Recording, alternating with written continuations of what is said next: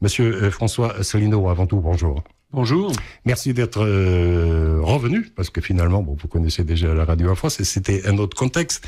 Alors, euh, Monsieur Asselineau, vous êtes passé par l'ENA, donc Monsieur l'inspecteur général des finances, euh, et parallèlement, pendant des années, vous êtes passé par un certain nombre de cabinets ministériels, bon, Mhm. euh, etc., etc. Alors, vous êtes entré en politique. Quand je parle de politique, vous avez pris la carte d'un parti. C'était en 2001 avec le Rassemblement pour la France de Monsieur Charles Pasqua. Vous avez été même porte-parole. Euh, donc, euh, il y y a quand même une suite. Je pense c'est finalement cette de- 2001 qui a fait euh, que vous avez cheminé par rapport, euh, c'est concerne vos positions sur l'Europe ou pas, parce que vous avez un passage aussi euh, à l'UMP avec Monsieur Sarkozy. Oh, oui, non, j'ai été euh, quelques semaines à, à l'UMP. Euh, je viens, euh, oui, de, plutôt de le centre droit. Euh, Quand j'étais jeune, quand j'étais étudiant à HEC, j'étais très pro-européen. J'avais voté pour la liste de Simone Veil en Ouais. 1979 aux la première élection au Parlement européen. Ensuite, comme vous l'avez rappelé, j'ai fait en effet du cabinet ministériel et j'ai vu ce que très peu de gens voient, en fait, parce y, a, il y a quelques centaines de personnes qui voient ça, ce sont les allées du pouvoir. Et qu'est-ce que j'ai découvert dans les années 90 C'est que en France, c'est un grand secret que personne ne veut vraiment dire, c'est que le pouvoir n'existe plus et il a fui la France. Toutes les grandes décisions sont prises ailleurs et par d'autres. Elles sont prises on, va, on va y revenir, parce que c'est alors c'est pour que pour ça que j'ai créé, vous, parce que vous m'interrogiez, je suis, je me suis rapproché de Monsieur Pasqua. Il n'était plus ministre de l'Intérieur. Il avait créé un mouvement politique pour protester contre la ratification du traité d'Amsterdam dans le dos des Français. Mhm. Traité d'Amsterdam dont je rappelle, parce que les gens ne le savent pas, qu'il a pris aux Français leur politique migratoire. Désormais, donc vous savez que les problèmes de migration, c'est qu'un un des sujets, euh, une espèce de chiffon rouge que le Front National régulièrement agite, qui, qui mobilise la population. Mais nous, ce qu'on l'on dit, c'est qu'avant de se fâcher là-dessus, il faudrait déjà comprendre que c'est plus nous qui décidons. Tout est décidé par les tra- par les par, par le par l'Union européenne. Alors, je me suis rapproché de Monsieur Pasqua, comme vous l'avez dit, parce qu'il avait créé un nouveau mouvement politique que je pensais être un mouvement néo-gaulien ou néo-gaulliste Oui, pour reprendre êtes- la souveraineté Ouais. nationale. Parce que c'est vrai que vous étiez proche des idées de Monsieur Philippe Seguin? Oui, j'étais proche du budget et puis le chevènement. Moi, ce qui me convient, c'était euh, voilà ce qu'on appelait. euh, moi, j'ai j'ai connu, j'ai connu Philippe Séguin. J'ai rencontré plusieurs fois également euh, chevènement. Euh, c'était, je pense, qu'il faut. Il y a des moments dans l'histoire de France où il faut se rassembler au-dessus du clivage droite-gauche pour re- récupérer notre souveraineté nationale, comme comme pendant la comme pendant l'occupation. Mhm. Les résistants, là, vous allez parler d'un livre tout à l'heure. Ben, les résistants, ils étaient de droite et de gauche. hein. Euh, les résistants au nazisme en France, alors les Portugais, je ne sais pas, mais les résistants au nazisme en France, ils venaient à la fois de la droite et de la gauche. Et ils voulaient récupérer la souveraineté nationale. Alors le- le- aujourd'hui, les choses sont pas identiques, bien entendu. Heureusement, il n'y a pas des camps de concentration. Heureusement, il n'y a pas une doctrine euh, nazie. Euh, Mais euh, sous certains aspects, on est quand même dans une situation avec une Allemagne qui maintenant a infiltré tous les cercles de pouvoir à la Commission européenne et surtout les Français, ils votent à droite, ils votent à gauche, on les laisse voter. Mais en réalité, au bout du compte, ils ont toujours la même politique, qui est une politique antisociale, de, de casse sociale dans tous les dans tous les domaines, et puis d'alignement complet sur les États-Unis d'Amérique et notamment sur leur politique guerrière. Voilà. Et d'ailleurs, bon, même l'euro, quand on voit, on voit la valeur de l'euro, l'euro, c'est, un petit échange entre Monsieur Mitterrand et les Allemands, parce que finalement, un euro, c'est un Deutschmark. Et ça fait six, euh, six francs, et etc., etc., etc. On dirait que c'est une autre chose qui ont été faites. Et on, on va, on va parler de l'économie. C'est que finalement, l'euro a été fait, c'est, un échange politique, un échange, oui, politique. Vous savez, que- on a beaucoup dit que c'était Mitterrand qui avait euh, te- obtenu l'euro en échange de la réunification allemande. Moi, Mmh. personnellement, je n'y crois Vous rien. êtes- Je n'en crois rien. Je pense que, et on a beaucoup d'éléments d'appréciation. J'ai pas le temps d'expliquer, mais je pense que ce sont les États-Unis d'Amérique qui ont un autre poids sur l'Allemagne que la France. Et ce sont les États-Unis d'Amérique qui ont imposé cette monnaie. Ils avaient déjà cette idée, d'ailleurs, en 1965. Je renvoie aux documents confi- confidentiels du ministère des Affaires étrangères américain qui ont été déclassifiés et que vous trouverez sur notre site.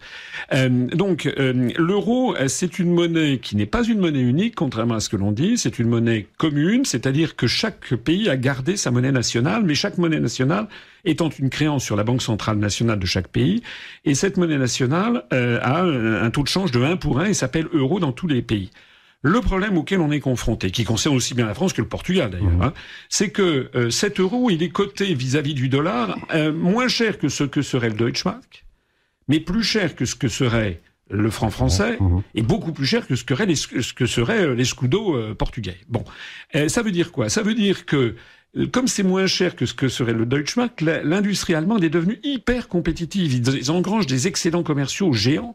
Mais comme c'est trop cher pour l'économie française et encore plus pour l'économie portugaise, eh bien, le résultat, c'est que l'industrie française, l'industrie portugaise, mais pas seulement l'industrie, au Portugal, l'agriculture, eh c'était 30% du PIB il y, a, il y, a, 30 ou 40 ans, c'est tombé à 1%.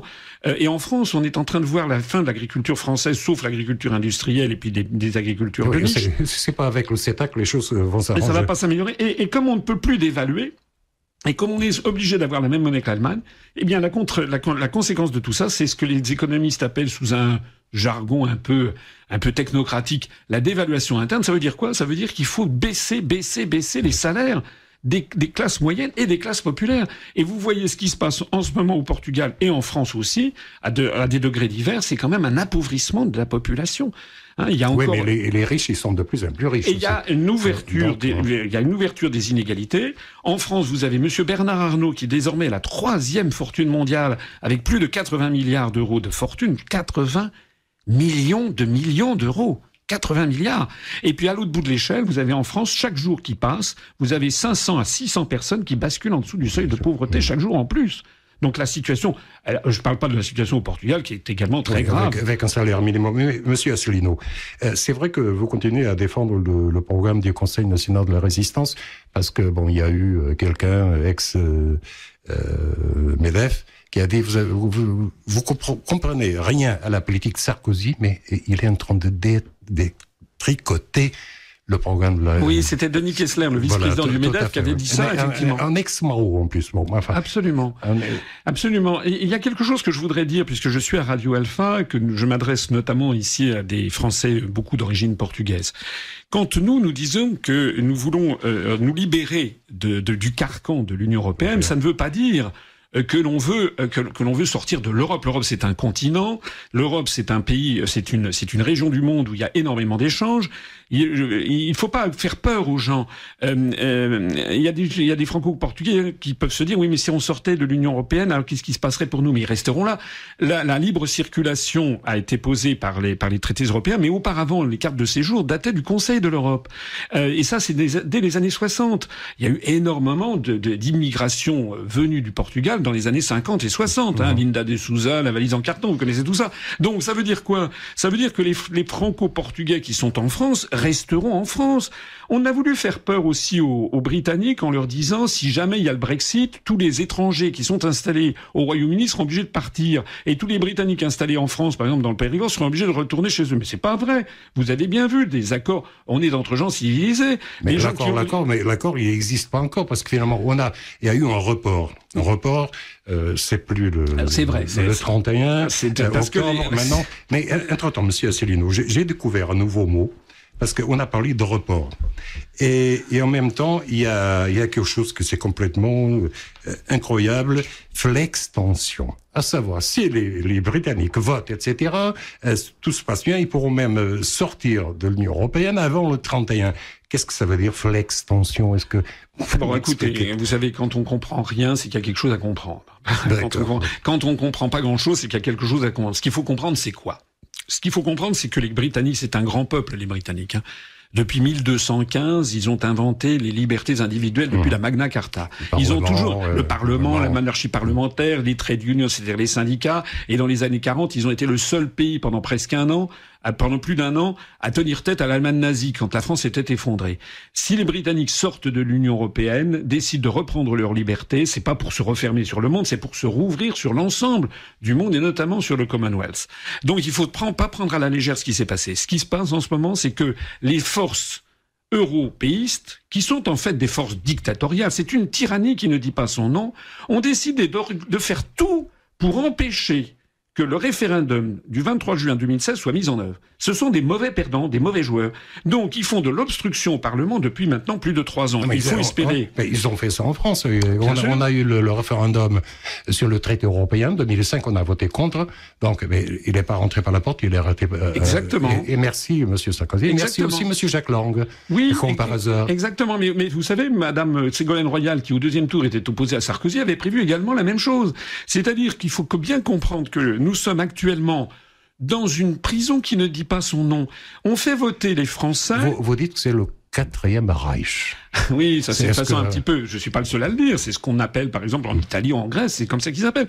Parce que en fait, cette euh, euh, cette Europe fait fait fait bien marcher. Je le disais tout à l'heure, notamment avec l'euro, l'économie allemande. L'Allemagne se retrouve maintenant au centre de l'Europe, ce qui n'était pas le cas auparavant, avec tous les pays de l'Est. Et puis euh, c'est l'économie la plus la plus performante. Et puis les Allemands sont très organisés, on le sait. Mais vous savez, les Allemands, on le voit en ce moment, ça, ça se passe pas, ça se passe mal. On voit bien qu'on est arrivé au bout d'un processus. La nouvelle commission ne peut pas prendre ses fonctions. Elle n'a pas pris ses fonctions hier. Madame von der Leyen, la, la, la nouvelle présidente, elle a sur les bras trois, trois commissaires européens qui ont été retoqués, dont le français, dont la française. Euh, elle n'arrive pas, elle n'arrive pas à gérer. On est, on, est à 28 États, ça ne marche plus. Et, et, et, les Européens veulent faire entrer maintenant la Macédoine du Nord et l'Albanie, qui sont les champions des trafics en tout genre. bon. ça, je pense que ça va être reposé, Monsieur Asselineau. Dans ce contexte, dans ce contexte, bon, vous êtes un homme politique, vous vous présentez aux élections, etc. Et même, on en parlera vers, la fin, vous allez présenter certains des candidats au municipal ici dans le département 94. Mais alors, euh, les retraites, euh, le chômage, euh, bon, je pourrais l'environnement. Comment est-ce que ça, comment vous faites Qu'est-ce que vous pouvez proposer à partir du moment que vous dites bon attention parce que l'Europe nous empêche de faire certain nombre de choses on n'a vraiment plus d'autonomie. C'est des questions quotidiennes, des choses euh, de base. Euh, vous savez, j'ai créé un mouvement politique qui s'appelle UPR. Notre site upr.fr euh, est le site le plus consulté de tous les partis politiques français. On a également une chaîne qui s'appelle UPR TV, sur YouTube. on a 118 000 abonnés mmh. et à chaque fois que je fais des, des vidéos, elles dépassent maintenant très régulièrement les 100 000 vues. Je conseille aux auditeurs d'aller regarder, ils tapent Asselineau débat 2017, lorsque le dernier débat qu'il y a eu à la présidentielle en 2017, c'était avec Léa Salamé et David Pujada, c'était sur France 2. J'ai eu quelques minutes pour parler. Et j'ai mmh. dit, j'ai dit ceci. J'ai dit, si vous votez pour un candidat qui reste dans l'Union européenne, quoi qu'il puisse vous promettre aujourd'hui, il va être obligé d'appliquer le rapport des grandes orientations des politiques économiques, qui est un rapport annuel qui est publié chaque année par la Commission européenne. Ce sont des technocrates élus par personne, dont les grandes, l'écrasante majorité n'est pas français d'ailleurs, et qui indiquent ce qu'il faut faire. Et j'ai dit, et vous avez la vidéo, j'ai dit, ils vont s'attaquer aux retraites, ils vont s'attaquer aux droits du travail, ils vont privatiser à outrance. Et c'est exactement ce qui est en train de se passer. Donc, ce qu'il faut comprendre, et c'est pour ça que les Français ne comprennent pas, ils se désintéressent de la politique, ils votent à droite, ils votent à gauche sur des promesses, des, belles promesses, mais des promesses qui sont inapplicables dans le cadre des traités européens qui nous impliquent une toute autre politique. Et c'est moi, j'ai décidé, pourquoi j'ai créé un parti politique, on avait commencé à parler tout à l'heure, j'ai quitté M. Pasqua, j'ai quitté tous ces gens-là, parce qu'en fait, c'est comme les souverainistes, c'est comme Mme Le Pen d'un côté, M. Mélenchon de l'autre. Alors ils critiquent l'Europe, ils critiquent l'Europe, mais ils ne proposent jamais le point fondamental quand on est dans une prison. On ne discute pas de si on va passer ses vacances à Marrakech ou si on va passer ses vacances aux États-Unis. Quand on est dans une prison, on se rassemble pour sortir de la prison. Et une fois qu'on est sorti, à ce moment-là, on fait ses choix. Et ben là, c'est la même chose. Plutôt que de discuter sans fin des retraites, de la fiscalité de ci et de ça, nous on dit ça ne sert à rien puisque tout est déjà décidé. Tout est déjà décidé par Bruxelles. C'est Bruxelles qui nous réclame, par exemple, la privatisation des barrages. C'est Bruxelles qui réclame la fusion des forces communes, des communes, ce qui fait, il y avait énormément de maires qui sont pas contents. C'est Bruxelles qui, qui exige la diminution des dotations globales de fonctionnement aux communes. C'est Bruxelles qui exige qu'il y ait euh, que, la politique des euro-régions qui est en train de développer en France le début de la fin de l'unité nationale, comme on le voit d'ailleurs en Espagne, comme on le voit également euh, au Royaume-Uni, comme on le voit en Belgique. C'est Bruxelles qui nous impose la réforme des retraites. Et c'est Bruxelles qui nous impose la réforme de l'assurance chômage. C'est pour ça d'ailleurs que Macron, Macron, il est quand même pas complètement débile. Il sait bien que la situation en France, elle est explosive. On a les gilets jaunes qui vont redémarrer, à mon avis, ça va bientôt faire mmh. un an. Et qu'est-ce que fait Macron? Il va lancer deux réformes sur l'assurance chômage, où il va y avoir 1 300 000 personnes qui risquent de sombrer dans la pauvreté supplémentaire, et il va lancer une réforme des retraites en piquant aux avocats, aux notaires, aux infirmiers, aux kinésithérapeutes leurs régimes spéciaux où leurs anciens avaient mis de l'argent de côté. Ça va mettre la France à feu et à sang, et pourquoi il le fait? Son intérêt politique, ça n'est pas de faire ça, mais c'est parce qu'il a un, pistolet sur la tempe. Je parle évidemment de façon métaphorique, de façon imagée. Il a un pistolet sur la tempe. C'est mmh. la Commission européenne qui lui impose ces politiques. Monsieur Asselineau, alors qu'est-ce qu'on fait? C'est-à-dire, je vois, bon, la question de la santé, hein. Il n'y a pas que la grève dans les urgences, et on voit c'est un secteur sinistré. L'éducation, santé, les transports, l'énergie. Euh, il y a un certain nombre de... L'eau. Normalement, tout ça devait être un bien commun. Mmh. Donc, euh, hein, Mais regardez, je vais prendre, regardez les auditeurs, puisqu'on est à Radio Alpha. Ils voient bien qu'au Portugal, qu'est-ce qui s'est passé? Tout le secteur bancaire a été maintenant piqué par des fonds, des fonds étrangers. Il y a, il y a les banques portugaises n'appartiennent plus aux Portugais. Euh, l'autoroute que prennent les, les Français d'origine portugaise quand ils reviennent au pays, euh, c'est l'A25. Maintenant, c'est des, des, capitaux espagnols. Euh, lorsque le Portugal est entré dans l'Union européenne, on lui a demandé de, de, de, détruire la moitié de sa flotte de, de pêche. Et maintenant, pour que ce soit les Espagnols qu'on ait. Et maintenant, les Portugais sont obligés d'acheter du poisson qui est pêché par les Espagnols dans les eaux territoriales du Portugal. où est-ce que l'on va ben, C'est un peu la même chose en France. Si vous voulez, nous, on est... Il va y avoir actuellement des négociations budgétaires sur le budget de l'Union européenne pour les, les années 2020-2027.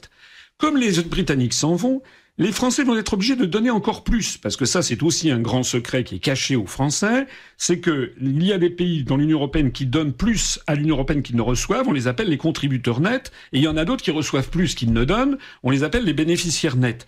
Ça veut dire que la France, elle est contributrice nette, comme l'Allemagne, comme les pays les plus riches, de, beaucoup, beaucoup d'argent.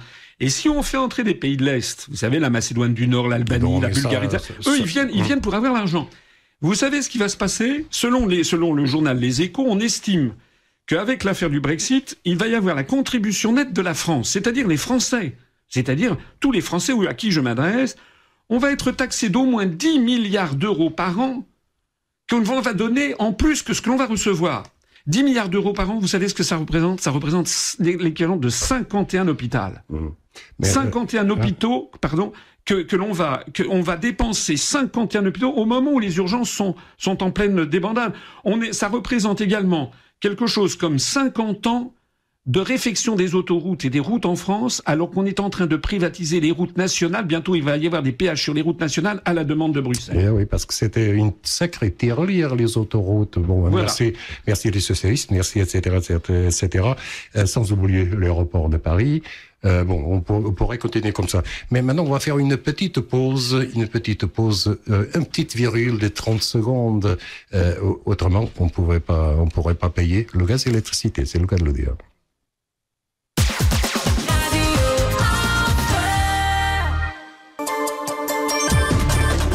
Revient au direct et avec nous, je rappelle, Monsieur François Solino, fondateur et président de UPR, UPR Union populaire républicaine. Alors, euh, Monsieur Solino, euh, on, on, va aller carrément sur le terrain, puisqu'on est dans le 94. Et vous, m'aviez dit tout à l'heure, ou annoncé, que vous allez présenter des candidats dans quatre mairies, tout au moins Saint-Maur des Fossés, Vitry-sur-Seine, Gentilly et Limeil et. Alors là, euh, le Brexit, au Frexit, etc., là, il faut, faut faire des propositions concrètes parce ah qu'il faut gérer le quotidien. Bien sûr, bien sûr, parce que par ailleurs, il y a des gens qui disent ah bah l'UPR, à part sortir de l'Union européenne, proposer qu'on se libère de l'Union européenne, ne propose rien. Mais non, euh, c'est c'est la clé de voûte. Mais nous avons un programme très très très détaillé euh, que beaucoup de gens ne sont pas allés regarder. Je leur, leur conseille d'aller le, le, le regarder. On a aussi un programme pour les municipales.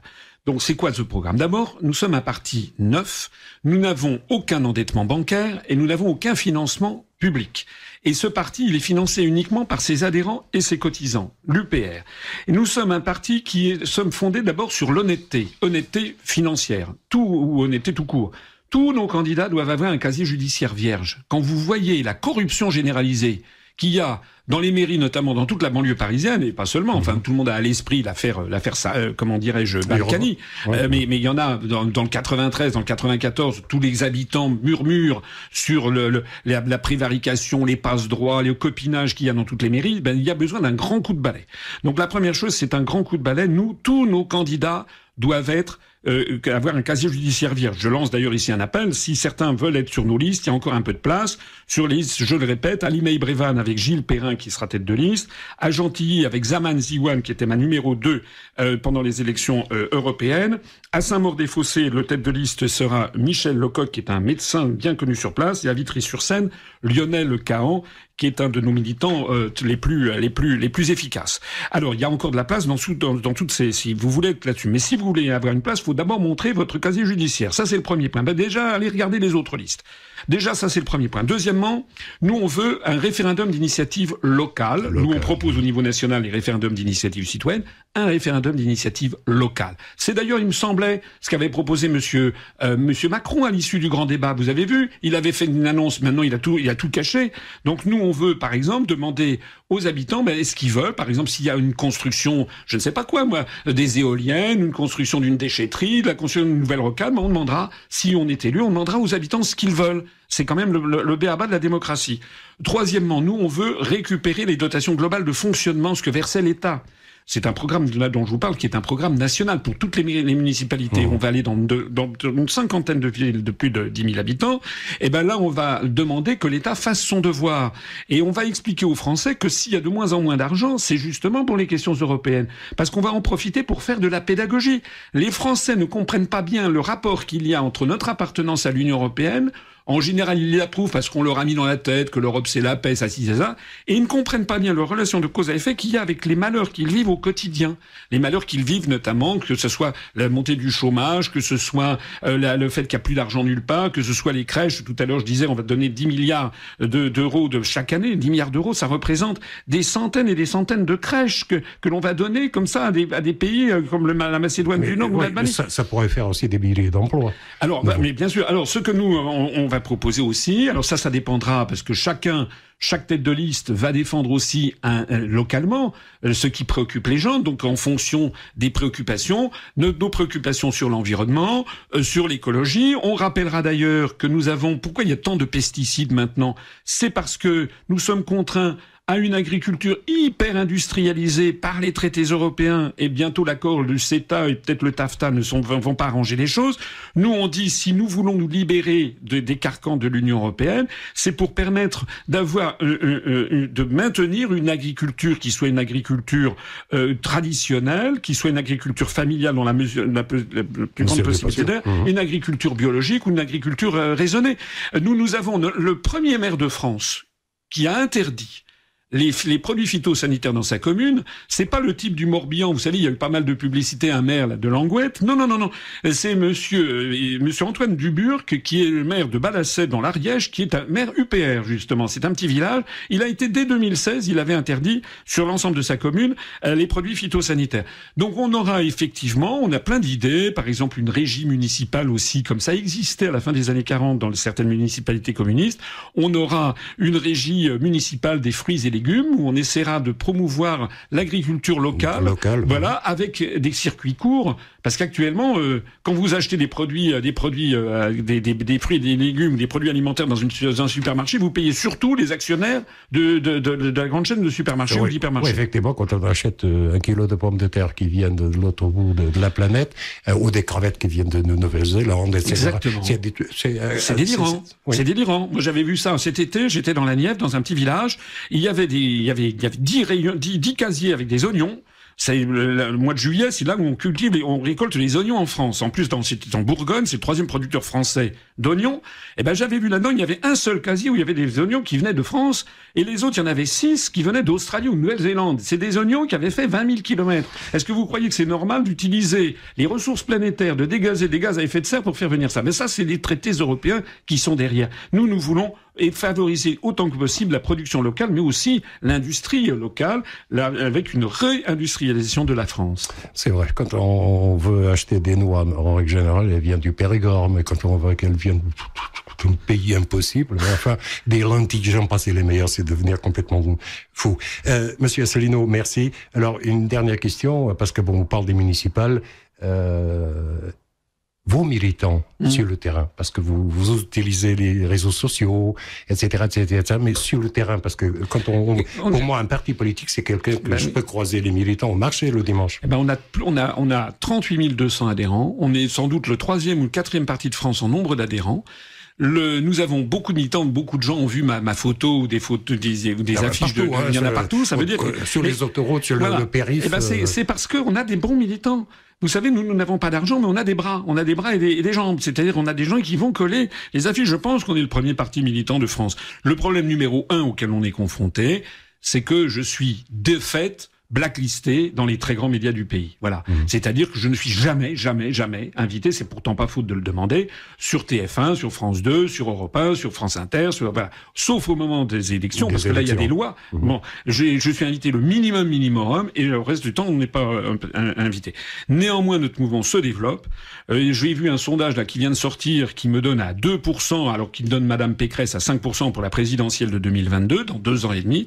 Et moi, ce que je vois, c'est que tous les autres partis politiques sont en pleine débandade et nous, on continue à grimper petit à petit. Vous savez, c'est la, la, fable de La Fontaine, la mmh. le lièvre et la tortue. Et eh ben, vous allez voir que dans les semaines, les mois et les années qui viennent, on va continuer à se développer, notamment parce que j'espère bien qu'il va y avoir le Brexit au Royaume-Uni. Maintenant, on est quand même bien parti et que les, les Français vont pouvoir découvrir qu'une fois qu'on est sorti de l'Union européenne, bah, ça se passe très très bien. Et c'est là justement le grand secret. Il y a une vie, une vie formidable après l'Union européenne. Voilà. Donc euh, à, propos des municipales, euh, donc c'est en mars 2020 et on peut encore s'inscrire sur les listes électorales jusqu'à la fin janvier, je crois, quelque chose oui, comme oui, ça. Oui, oui. Alors les gens peuvent s'inscrire sur les listes électorales, ça pourra aller voter. Il faut voter.